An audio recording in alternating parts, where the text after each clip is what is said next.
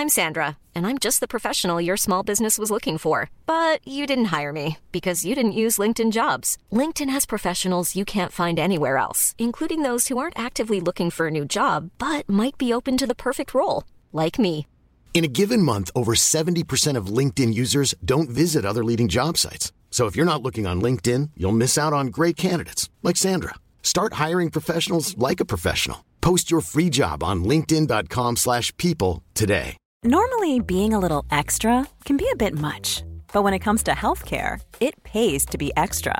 And UnitedHealthcare makes it easy with Health Protector Guard fixed indemnity insurance plans. Underwritten by Golden Rule Insurance Company, they supplement your primary plan, helping you manage out-of-pocket costs without the usual requirements and restrictions like deductibles and enrollment periods. So when it comes to covering your medical bills, you can feel good about being a little extra. Visit U H one dot com to find the Health Protector Guard plan for you. This is World's Greatest Con. I'm Brian Brushwood. Here's the thing about scoundrels. We love them. We love them in our books, in our movies, in our comic books. And to be clear, we don't hate to love them the way we would an anti-hero, somebody we don't like but feel we have to go along with. We love scoundrels. Folks who are naughty, who skirt the very edges of propriety. But if there's one thing we love more than a scoundrel, it's a scoundrel who begrudgingly does the right thing. I spent twenty years touring all over the United States as a stage magician. And whenever I had the choice, I would never use the M word. Because when I say the word magician, you're already thinking of birthday parties and somebody who has a plan to make you look like a fool. And it's an unfair bias. I love magic. When I pitched Scam School, an entire channel dedicated to learning the fundamentals of magic, I refused to ever admit that it was a magic show. And in fact, for the first few years, you'll never hear me say the M word on this show. Instead, we position it as, how would you like to be the coolest guy at the bar? The one who is always drinking for free. Now, when you phrase it that way, there's only one archetype you're thinking of, and it isn't a magician. We love a scoundrel. Now, there are several ways a movie can make you love a scoundrel. First is to make him handsome. Chiseled, symmetrical face, your Danny Oceans, your Han Solos, Dreamboats, all of them. The second trick, and this goes back to Robin Hood and beyond, all the way back to the Odyssey, is to pick a victim who's got it coming. When you're stealing from somebody who the audience agrees is sufficiently rich or evil or both, then we justify not only what they're doing, but we cheer for how they pulled it off. For obvious reasons, we don't focus on the little people who got hurt on every step in the past of our favorite scoundrels. There's pretty good evidence that, among other things, the Millennium Falcon was designed for human trafficking. For all we know, Danny Ocean was in prison for running a Ponzi scheme that defrauded the elderly of their pensions. But when they use that same scheming brain to make the powerful less so, we root for them. The third part, and this is crucial, is the unearthing of their hidden humanity. Hot damn, do we go wild when we find out that a con man has a hidden heart of gold? Just a touch of honest work goes a long way towards an arc of redemption. Okay, look, I thought we could play this cool, but I don't know that I can. So far, throughout the short run of this podcast, we've told you four stories, and two of them, just within the last year, have been adapted into movies. Both Operation Mincemeat and Quiz. Operation Mincemeat, of course, is the story that we told in season one, all about fooling Hitler. And Quiz is the story of Charles Ingram and the Who Wants to Be a Millionaire scandal that we just told you about last episode. But what you might not know is that both of those movies star the same man. Matthew Macfadyen. He plays Charles Chumley in Mincemeat and Charles Ingram in Quiz. But if you're like me, you probably know him best as Tom in Succession, for which he was nominated for an Emmy. So here's my confession. Yes, we're going to tell this epic story, but know that in my heart of hearts, I am pitching to one person, Matthew Macfadyen. If you are not Matthew Macfadyen and you're listening to this, then it is your solemn duty to do whatever you can to get it in his hands, to casually mention that maybe he should give this a listen. Hello, Matthew. Look, you clearly have an amazing taste for stories with rich characters and gripping conflicts. But now that you've done two movies of stories so good that we covered them on World's Greatest Con, I think it's only fitting that you complete this trilogy. Now, don't worry, we're not going to give you a homework assignment. I handpicked a story, something that has never been made into a movie, something just for you. And it is a good one, too. See, you're a great actor, but in the previous two movies, you played men who were cogs in a machine. What you need to play is a scoundrel.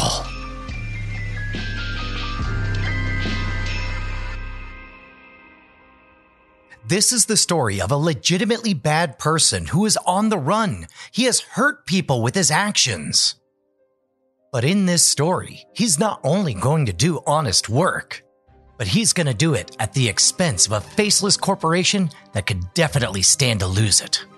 A man on the run from the law tricks a major corporation into believing he's a United States spy. He gets on one of their most popular game shows and goes on an epic run, hobnobbing with celebrities. And day after day, he just keeps winning. Ends up with one of the biggest jackpots in the history of the show. Best of all, he does it all fair and square. And just at the moment of success, when victory is assured, all of his past sins come to revisit him. To the best of our research, everything I'm telling you is one hundred percent real. However, it already is so cinematic, I'm going to pitch it to you just like a Hollywood meeting. So get comfortable. You need a bottle of water? I can have Susan run and get coffee for you. Because I want you to steeple your fingers. I want you to close your eyes and picture this movie about the world's greatest con. This episode of World's Greatest Con is brought to you by the pep in your step and the quiet confidence that comes from knowing you've been fully groomed upstairs and down. That's right, we're talking about our friends over at Manscaped and their new Performance Package four point oh, where, yeah, they take care of all them downstairs bits. You get to groom them in all the right ways. You get to smell great out of the shower and carry that with you all day long. But they also take care of stuff you might not think of. Like in the new Performance Package four point oh, you get the Weed Whacker, which no is not like a very complicated sports move. It's a way to trim your nose hairs. And do it before it sneaks up on you. Do it before you see one of them dangling out out there and you feel the need to grab and yank and, and yeah. Manscaped is more than just a company for trimming your downstairs bit. With stuff like the Weed Whacker, you can take care of your ear hairs and your nose hairs, and you can smell great all day. They've got the whole thing figured out, and you'll be keeping us in business. Head on over to manscaped dot com. That's M A N S C A P E D dot com. Check out the new Performance four point oh bundle and get twenty percent off and free shipping, plus two free extra gifts. Just use promo code Modern Rogue twenty at checkout. That's manscaped dot com. Check it out. And promo code Modern Rogue twenty.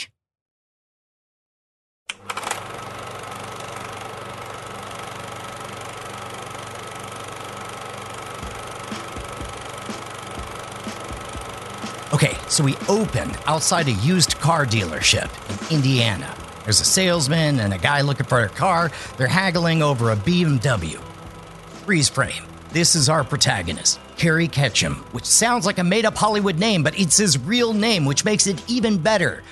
Obviously, Matthew Macfadyen, who I definitely hope is still listening at this point. This is you. You are Kerry Ketchum. Okay, back to the scene.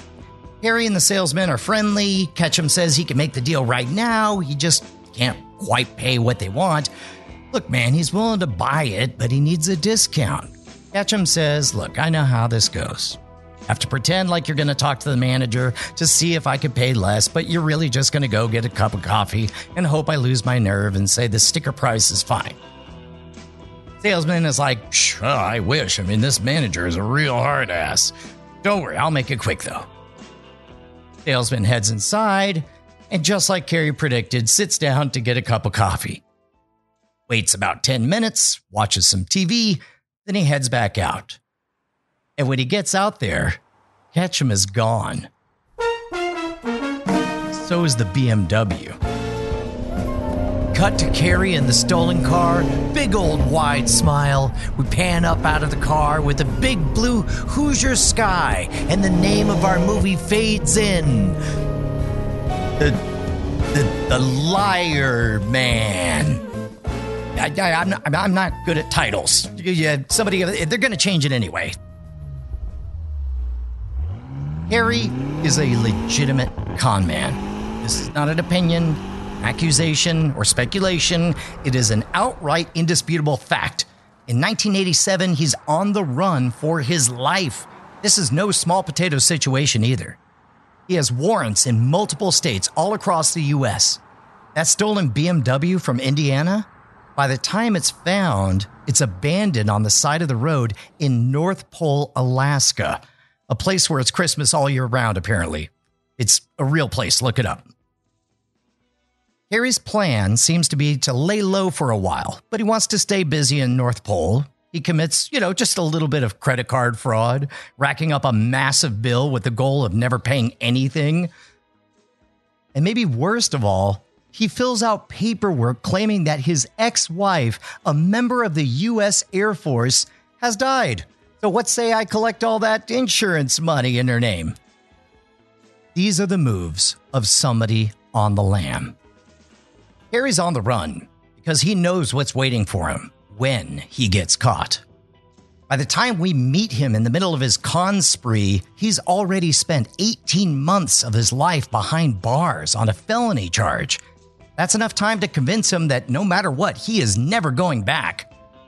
The longer he's on the run, the more he needs money, and the more money he needs, the more crimes he has to commit, and that list of crimes is building pretty fast.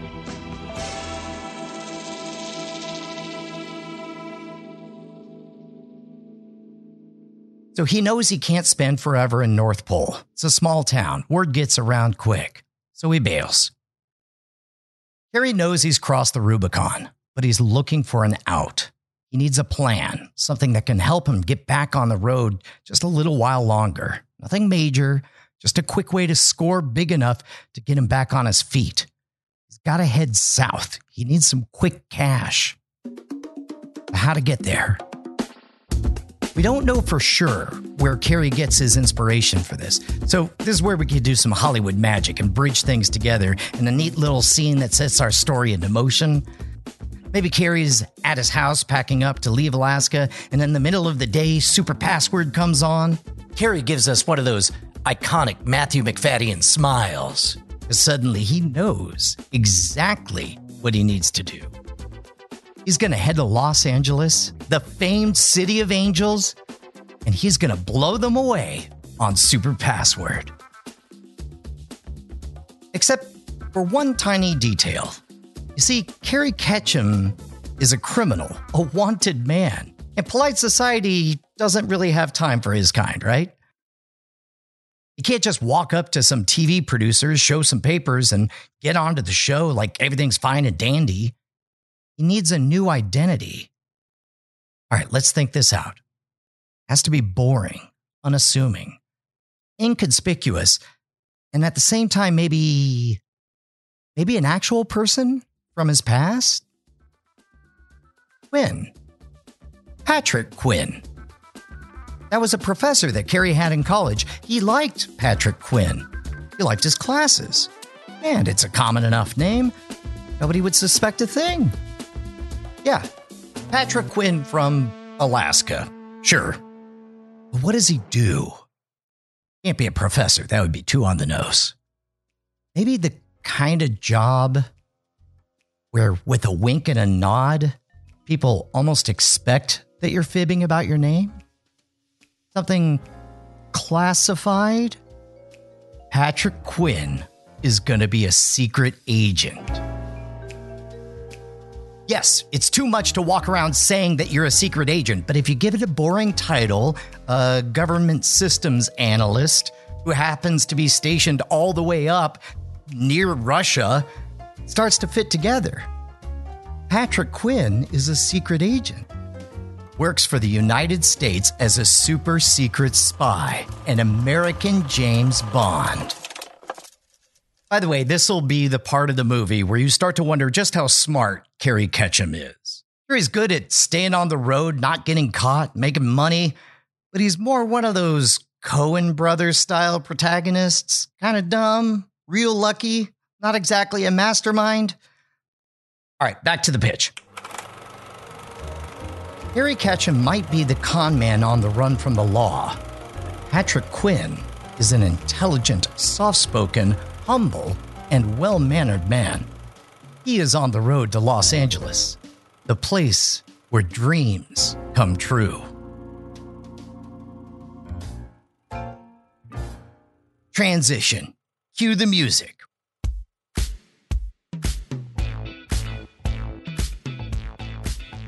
We got palm trees, we got Rodeo Drive, we got the Walk of Fame, we got those characters dressed up as bad Spider-Men and that guy who just runs around saying, you know? And there it is, the Hollywood sign. We've made it to Los Angeles and we're about to meet the man who's going to put Kerry Ketchum on T V. Robert Sherman, the producer of shows like Match Game and Hollywood Squares. Nice enough, typical industry climber who just so happens to be in charge of some of the most popular daytime programming on the air. Okay, who are we going to cast for him? nineteen eighties Hollywood action. Michael Keaton.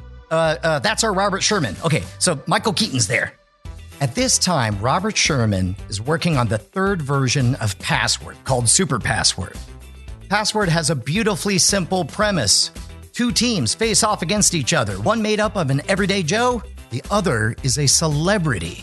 The regular Joe is competing for real money, the celebrity is just there to be awesome. One of the two players knows the password, and the other player has to guess it. The player who knows can give a one-word clue to their partner, but if they get it wrong, then the other team gets a turn. Passes back and forth until somebody gets it right.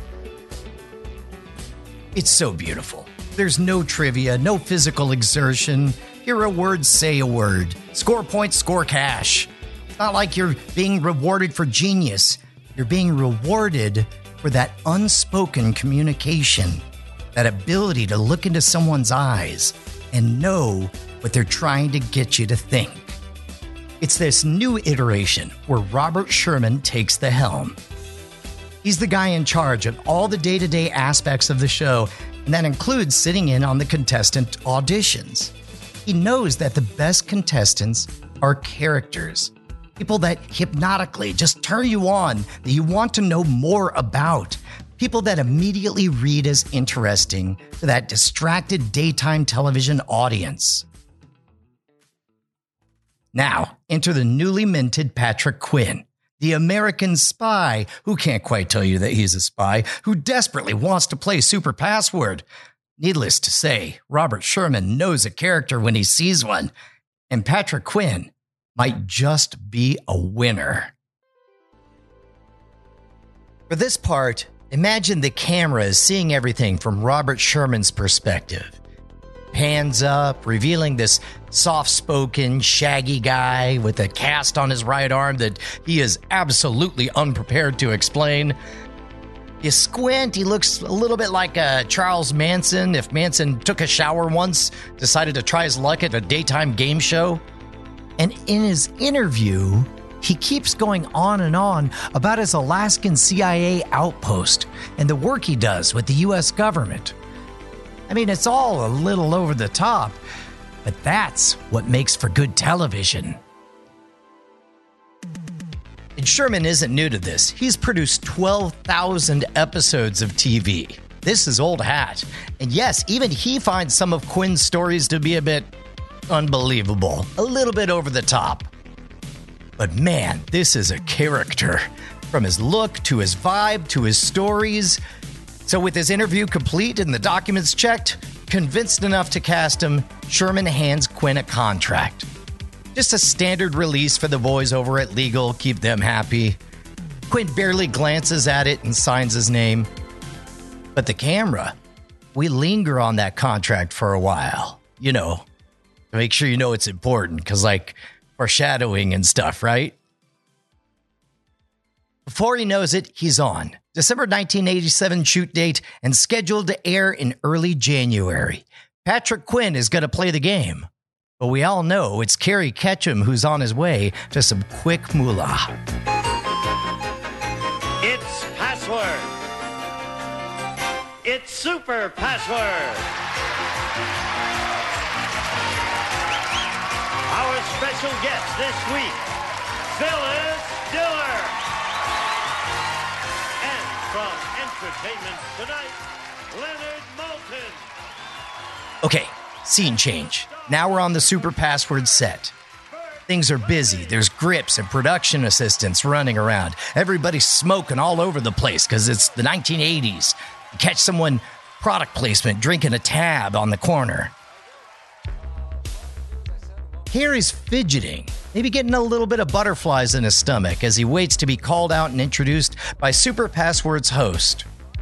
On one hand, Kerry's a con man at his core. Lying is what he does. Reading people is what he does. And by all accounts, he's pretty good at it. He's gotten this far after all. It's hard to picture him screwing up once he gets on stage. But in our movie, I bet you see a single bead of sweat dripping from Kerry's brow. This is national T V, and he's putting himself on stage where the whole world can see him. There's risk involved in getting on that stage. But before Kerry can have another moment to think about whether or not this is a good idea... Why don't we introduce our, our new contestant and let them play the game? Does he happen to have a beard? His name happens to be Patrick. Then let's bring him in. Come on in, Patrick. Patrick Quinn is called to the stage.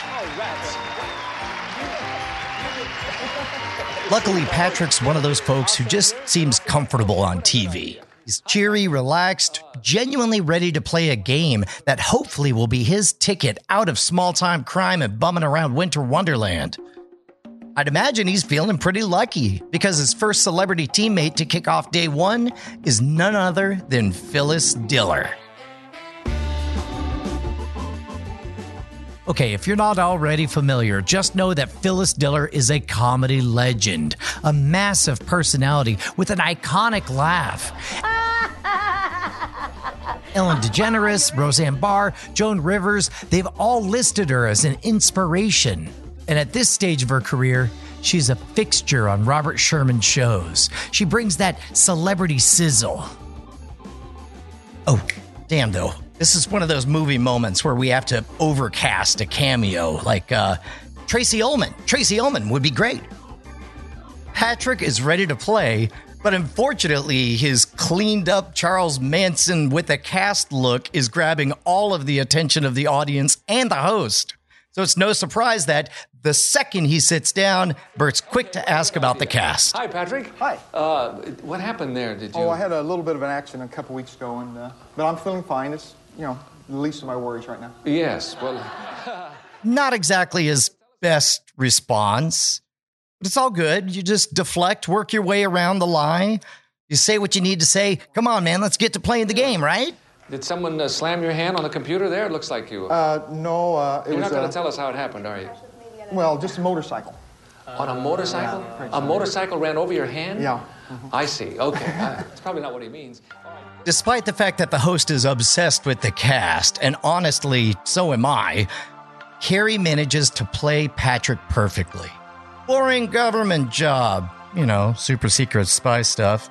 All the confidence he needs in front of those cameras. And here's the surprising part, given that I'm trying to convince you this should be a top-tier movie. Pretty much nothing crazy happens during his run. He's just really good at Super Password. Nationality. German. Yes. That's a bouncer. Chaplin. Charlie. Yes. Right. Good pick. That's the one. German. Berlin. Wall. Yes, that's a good clue. German. Charlie. Denims. Jeans. Yes. Yeah. Relatives. All. Family. Yes, that's a good clue. There's no behind-the-scenes kerfluffles. There's no suspicions of cheating. There's no weird coughs. It's just a guy with a skill, the ability to really listen to a person and then to say exactly what they need to hear. So, of course, he has a surprisingly good run on a classic eighties game show. He has great chemistry with Phyllis Diller, which is great for our movie because you know you want to have an awesome back and forth with Tracy Ullman, right, Matthew Macfadyen? The exact same talents that made him a great con man is exactly what's making him great at Password. I think that was unbelievable. All right, now, you know what your total is so far? You have fifty-seven thousand two hundred dollars. And we'll take away and come back after this session for you. Don't go away. That was great.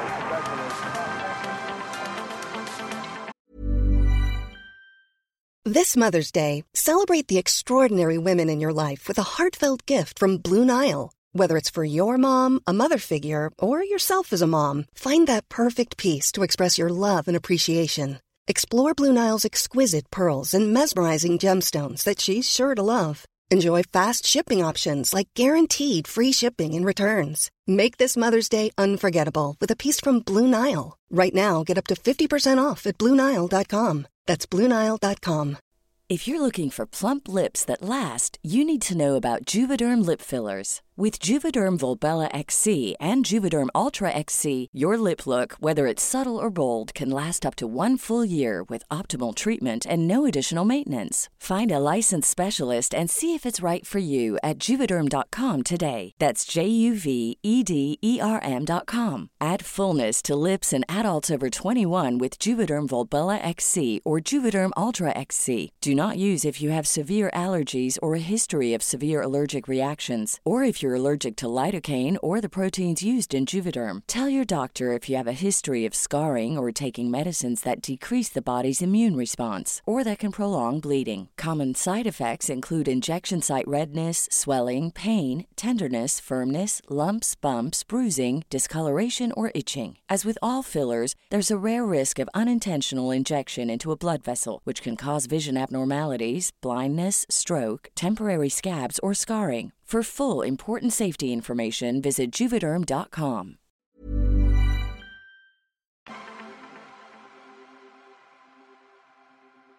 After several days of filming, Kerry's run on Super Password finally comes to an end.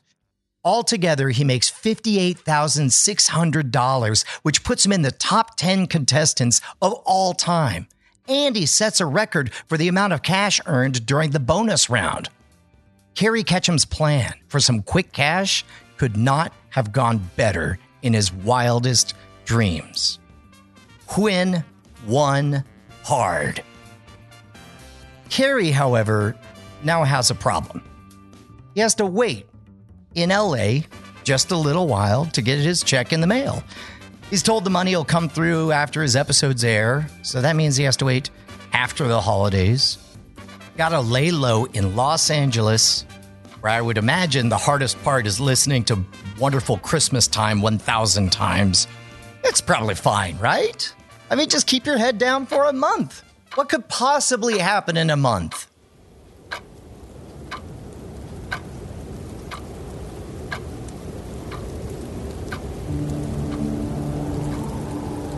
Smash cut. Title card says Anchorage, Alaska, January nineteen eighty-eight. Maybe we got shots of Christmas lights coming down, but it's still clearly snowy and cold as hell because it's winter in Alaska. Still feels like we're in the holidays. We zoom in on an unassuming bank branch. In a small break room where a T V's on in the corner, we see, I don't know, kind of a slightly frumpy, suit-wearing guy making a sandwich with too much mayonnaise. And just as he's pulling up the sandwich, He hears what's on the T V. It's Super Password. The camera cuts to the face of uh, I, I, uh, Patton Oswalt. Yeah, no, no, no, Patton Oswalt. That'd be great. Cuts to the face of Patton Oswalt with a mouthful of tuna surprise, who realizes who's chatting it up with Phyllis Diller. He drops the sandwich and walks towards the T V, his mouth still full, because he recognizes not super spy Patrick Quinn, but fraudster, goddamn Kerry Ketchum, the same man who just defrauded his bank with a stupid mail order scheme and left him high and dry to face the consequences, and with a mouthful of food, like he's seeing Santa Claus in real life for the first time, we get a full-on close-up of him saying, "You gotta be shitting me." Unable to look away from the television, the bank manager fumbles backwards and grabs the phone.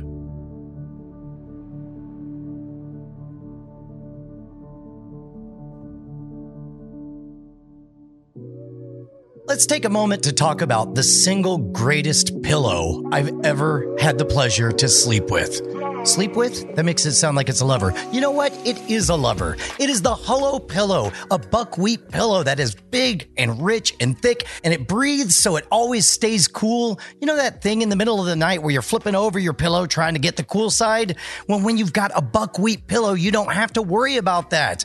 Do you wear earbuds in your sleep? I do. I'm a weirdo. I just karate chop that buckwheat down, and it nestles in there smooth as can be. I love it so much, I have a second one that I lay across my chest so I can hug, and it's like a weighted blanket on there. Plus, as you move around, it creates this awesome white noise in there. one hundred percent natural. People have been sleeping on buckwheat pillows for centuries, and Hollow Pillow wants you to give it a try for sixty days free. If you don't like it, send it back. If you love it, keep it. I believe that's what's called purchasing a thing. And best of all, you can support our show by going to hollowpillow.com slash WGC.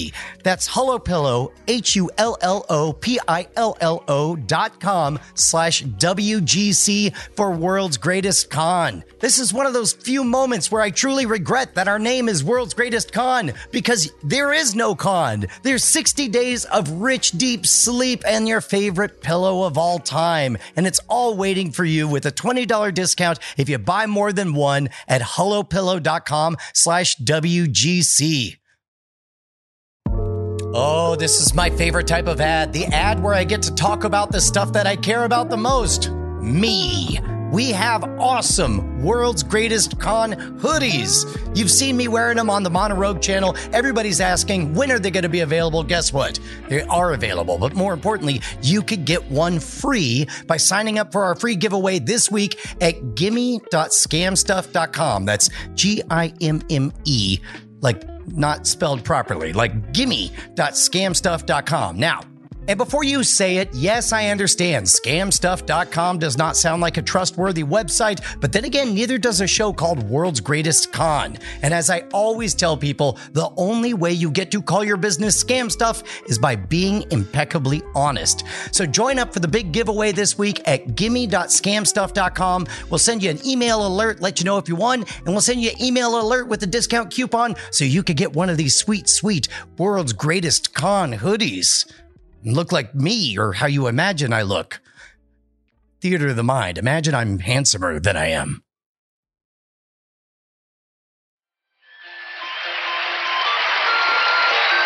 This is Gene Woods speaking for Super Password, a Mark Goodson television production.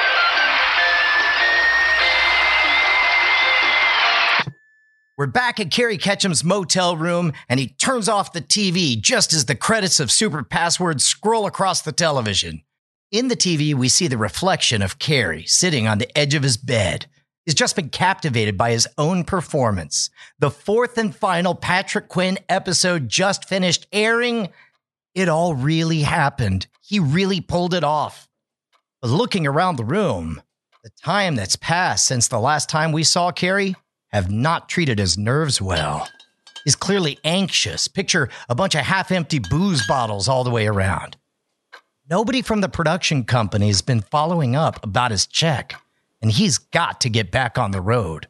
He knows that staying in any one spot is dangerous. So that check needs to be in the mail. Starting to feel like it's been too long. What if somebody at N B C mailed the check to the wrong address? Or they mixed up the name? Wouldn't it be weird if his old professor just suddenly got a check for sixty grand? The more he thinks, the longer the list of things that could go wrong gets. Finally, Kerry can handle no more. He picks up the phone and he dials Robert Sherman's phone number. Cut to Robert Sherman being a busy guy, but he manages to catch Patrick Quinn's call right on time. Kerry takes a deep breath, starts explaining.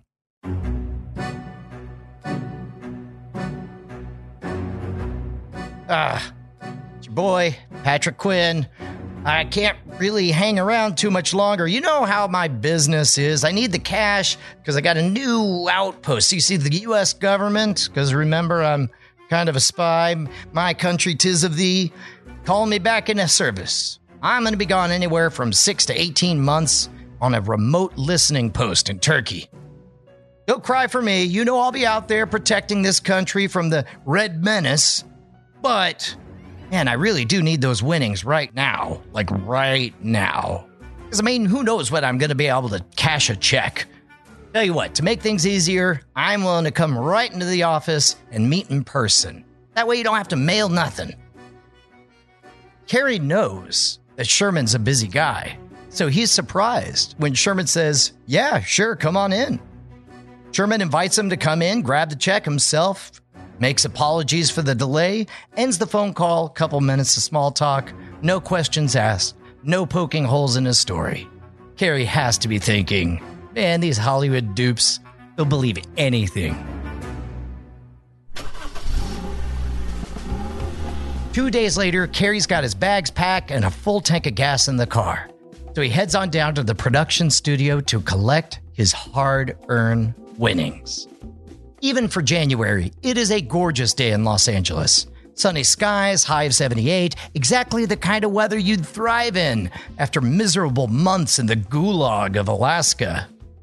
He takes a deep breath, stands up straight, and he's no longer Kerry Ketchum, he's Patrick Quinn again.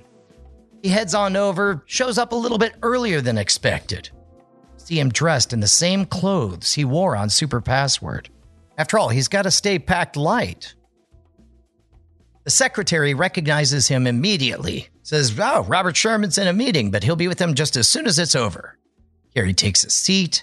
Maybe he's flipping through a People magazine. The cover says that T V's Harry Hamlin is the sexiest man alive, which I'll back that play.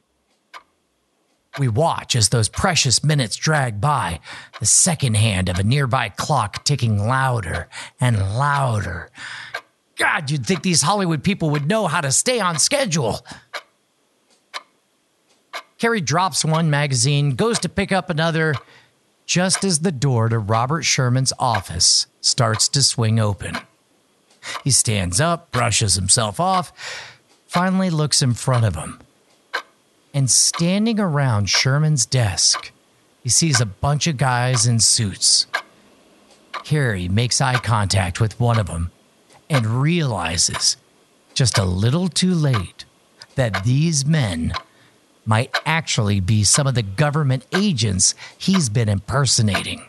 Kerry's face drops, and without a thought, he violently turns for the door and freeze frame. Freeze on one of those weird faces that you could capture when you scroll through a video frame by frame. Kerry knows something's up. He's one hundred percent right. Wait, uh, let's back up. Let's do one of those cool Tarantino out-of-order movies. And we're going to flash back now to just before Kerry called up those N B C offices. Because Robert Sherman is not expecting to hear from Patrick Quinn, but he's been thinking about him for days now. See, just after those episodes began airing, Sherman got a call from someone no one in Hollywood, and especially no one working in game shows, wants to hear from. the U S government. We see in his face, Sherman tenses up as he picks up the phone. Yes, this is Robert Sherman. Yeah, I produced Super Password. Oh my God, is this some kind of cheating scandal? Did something go wrong? Is he in trouble? He's doing one of those awesome, like Keaton under pressure scenes before breathing a sigh of relief. Because this call has nothing to do with him or Super Password. Instead, they want to hear more about a recent contestant who's been going by the name of Patrick Quinn. For Sherman, this is a first. I mean, sure, missing people have turned up on his shows from time to time, maybe like a long-lost relative or a runaway husband trying to avoid divorce papers. U S government. This was unheard of. The agent on the other end explains that the man who just competed on his show doesn't exist. Instead, his agency is pretty sure he's a wanted criminal by the name of Kerry Ketchum. Now, Patrick Quinn won a lot of money on his show, so I'd imagine that Robert Sherman is a little bit suspicious. Maybe he's about to be the target of a con. Game shows have been hit in the past. Hell, Michael Larson's run on Press Your Luck was still recent news at the time.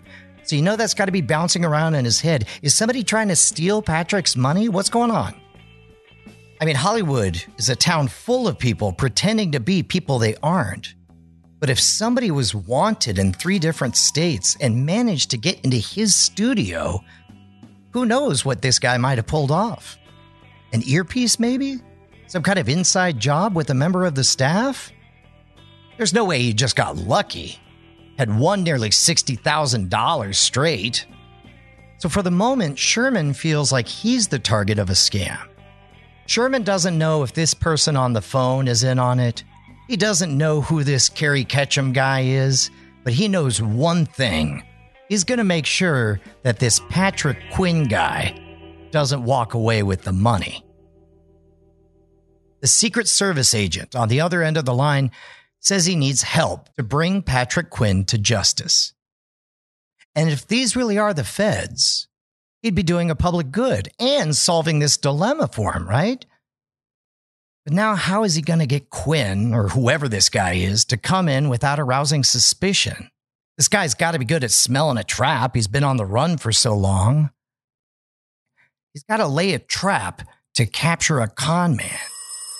And just as he leans back in his chair, the phone rings. It's Patrick Quinn, that U S secret spy who explains all about how he needs his money right now. Suppressing a grin, Michael Keaton, I mean Sherman, says, "Sure, buddy, come on down. We can hook you up immediately."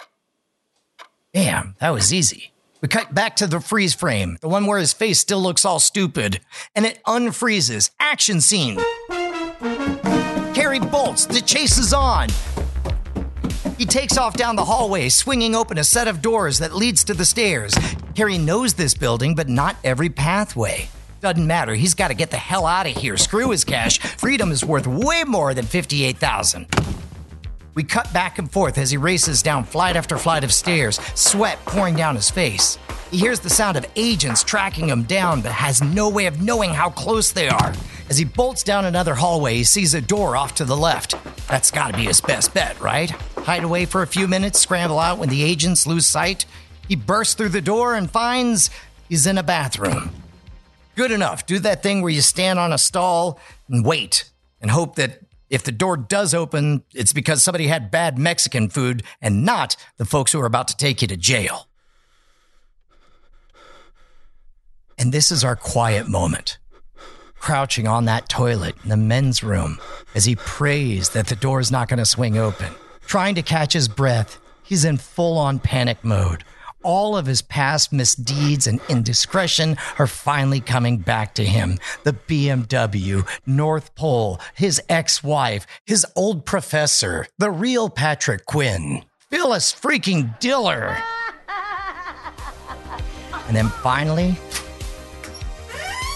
that door does swing open, and a pair of black leather shoes slowly approach the stall Kerry's hiding in. The agent requests Kerry come out from where he's hiding, and it's over. Kerry unlatches the stall door. It swings open, and the reality of the situation dawns on him. Five agents surround Kerry. Super Password winner Patrick Quinn, and he's arrested. Inches away from a toilet. Officially, Kerry Ketchum is charged with one of his biggest crimes to date. That one hundred thousand dollars insurance check he collected on his wife's supposed death. But at least he has one last trick up his sleeve, right? His fifty-eight thousand dollars in winnings. That's his money. That's real money that he earned. That chunk of change could help him hire a lawyer, maybe pay his bail, get him out of this whole mess, at least for a while.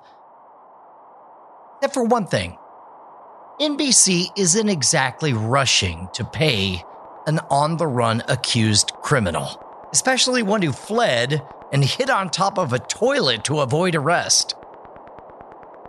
So N B C hears Ketchum's request for his winnings and politely says, Uh, absolutely not. And this is the part that I don't know matches the movie pitch. Because, is that right? Can N B C just not pay Kerry? Is that a thing that networks get to decide to do is because they don't like the fact that you're an on-the-run criminal, not pay you for the real, honest work you did? By this point, the press has caught wind of the whole fiasco. Newspapers and T V stations are covering it.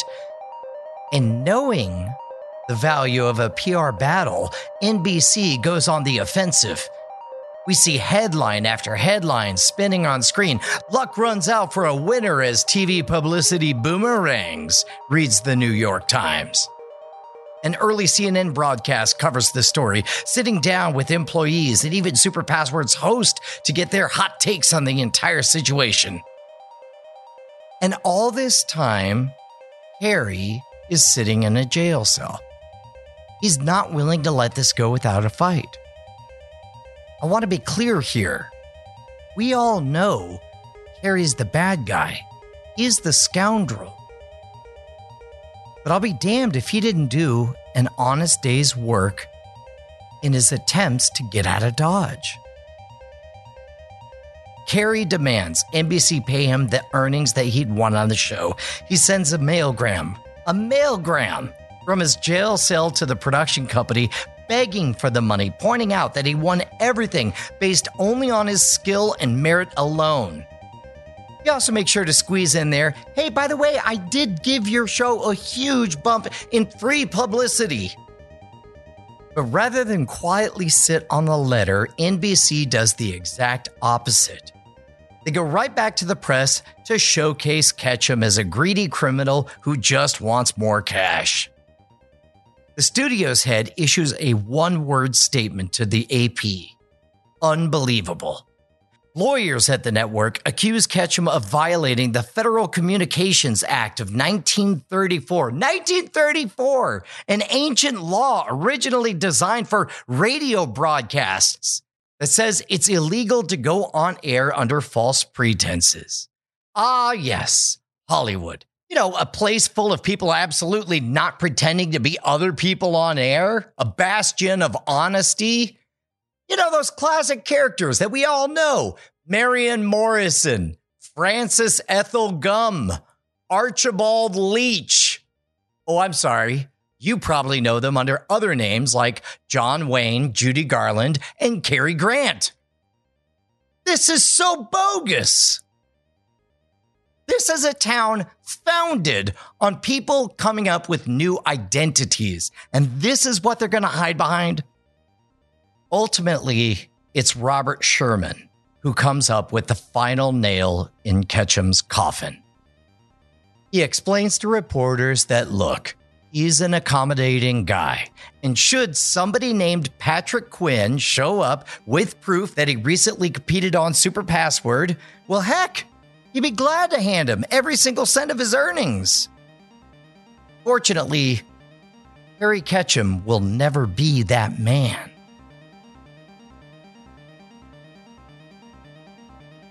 In a final act of desperation, Ketchum sues the studio for his earnings, asking for the entire fifty-eight thousand six hundred dollars sum, plus, you know, an extra million bucks for damages.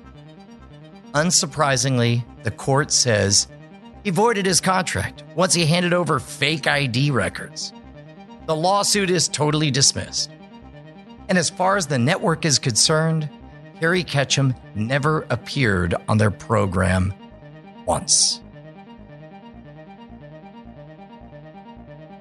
Kerry spent so many years pretending to be people he wasn't, exploiting institutions, hurting people that stood in his way, running from the past, hoping it would give him a future.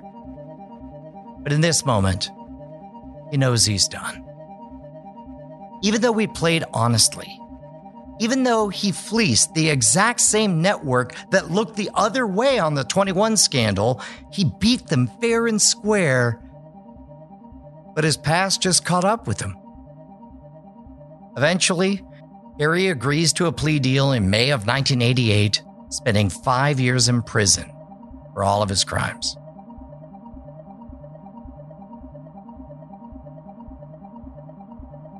Honestly, I don't know much about what happened to Kerry after this. That's that's all real life. For this movie pitch, though, we gotta have an ending. So here's what I'm thinking.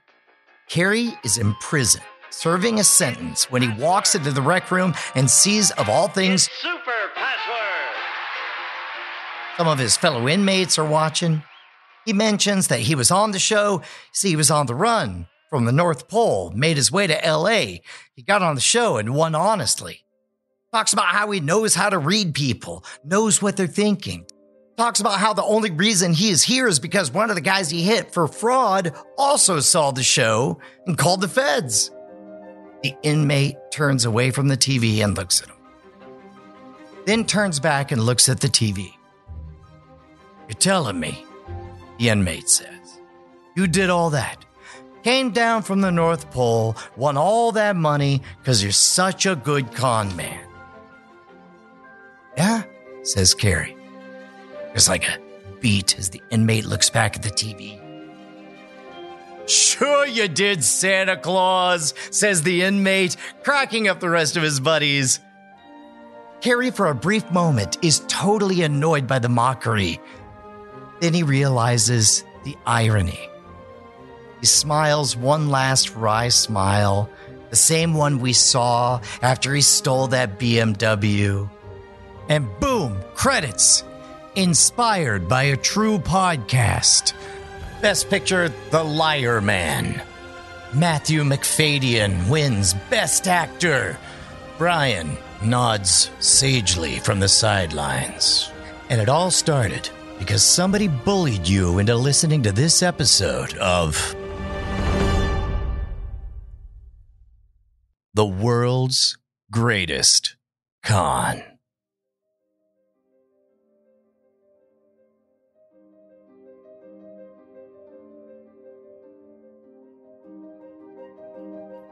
This episode of World's Greatest Con was written by Will Saddleberg and me, Brian Brushwood, your humble host. Production and research by Dog and Pony Show Audio in Austin, Texas. Credit to the Orlando Sentinel, the New York Times, C N N, the Associated Press, and the Los Angeles Times, which, along with other contemporary news articles, retrospectives, and archived video, made for the bulk of our research. Additional research by Rachel Oppenheimer. Of course, you have questions, and we want to answer all of them at the end of this season. So get yours in by hitting us up at worldsgreatestcon at gmail dot com. In the next episode of World's Greatest Con, what makes us lie? When you think about it, that's the question at the heart of this whole series. What motivations go into deception, and how do you truly know what's real and what isn't? For example, next week, three people are going to tell you a story, and none of those three stories are going to totally agree on the most basic of facts. The issue in question? A moment in television history when one man, for the first time ever, bids the exact right answer on the Price is Right Showcase Showdown. This leads to accusations of cheating, betrayal, greed, and of course, lying.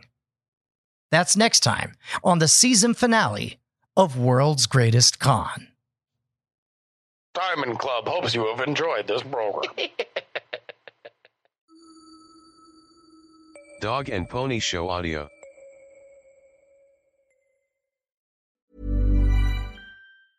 Normally, being a little extra can be a bit much, but when it comes to healthcare, it pays to be extra. And UnitedHealthcare makes it easy with Health Protector Guard fixed indemnity insurance plans. Underwritten by Golden Rule Insurance Company, they supplement your primary plan, helping you manage out-of-pocket costs without the usual requirements and restrictions like deductibles and enrollment periods. So when it comes to covering your medical bills, you can feel good about being a little extra. Visit U H one dot com to find the Health Protector Guard plan for you.